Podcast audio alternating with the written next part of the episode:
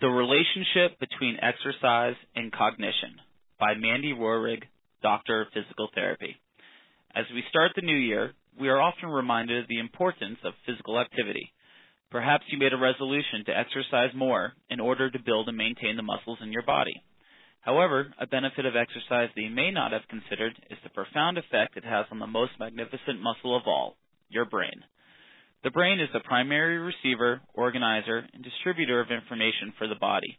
These mental processes are known as cognition.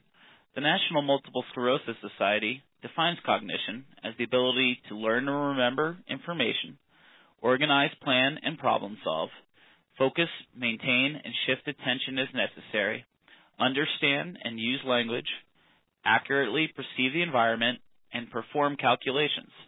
In multiple sclerosis, exercise creates neuroprotective agents that help lessen the decline in these cognitive functions, which is a commonly associated challenge with this disease.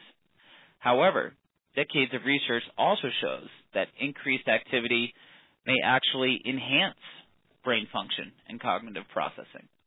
By increasing your heart rate, more oxygen pumps to your brain, and hormones are released that nourishes growth in brain cells.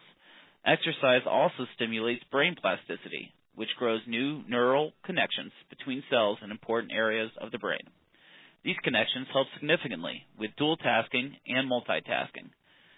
Both physical multitasking, such as walking and carrying an object, as well as cognitive multitasking, such as walking and reciting a grocery list.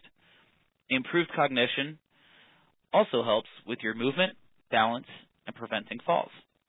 Finally, exercise has been widely recognized as having antidepressant benefits, commonly known as a runner's high, which is also associated with cell growth in the hippocampus, an area of the brain responsible for learning and memory. It is important to know that the brain, like any other muscle, grows and gets stronger when you use it. Conversely, cognitive functions are essentially use it or lose it. Even briefly exercising for 20 minutes facilitates information processing and memory functions. A 30 year study of 2,020 subjects found that people who exercised fared better in terms of mental acuity than those who did not exercise. Exercise can involve flexibility activities such as yoga, strengthening activities such as lifting weights, balance training such as a Tai Chi class, or aerobics activities such as riding a bike. In addition to aerobic benefits, dance classes can have a high impact on cognitive function as it integrates different parts of the brain, such as coordination, rhythm, and strategy. Even short walks, cooking, gardening, or cleaning can help improve cognitive functions. There are countless ways to stay active and take care of your brain. The best way to develop a physically and cognitively effective exercise routine is seeking out a physical therapist or personal trainer that's familiar with the critical connection between exercise and brain health.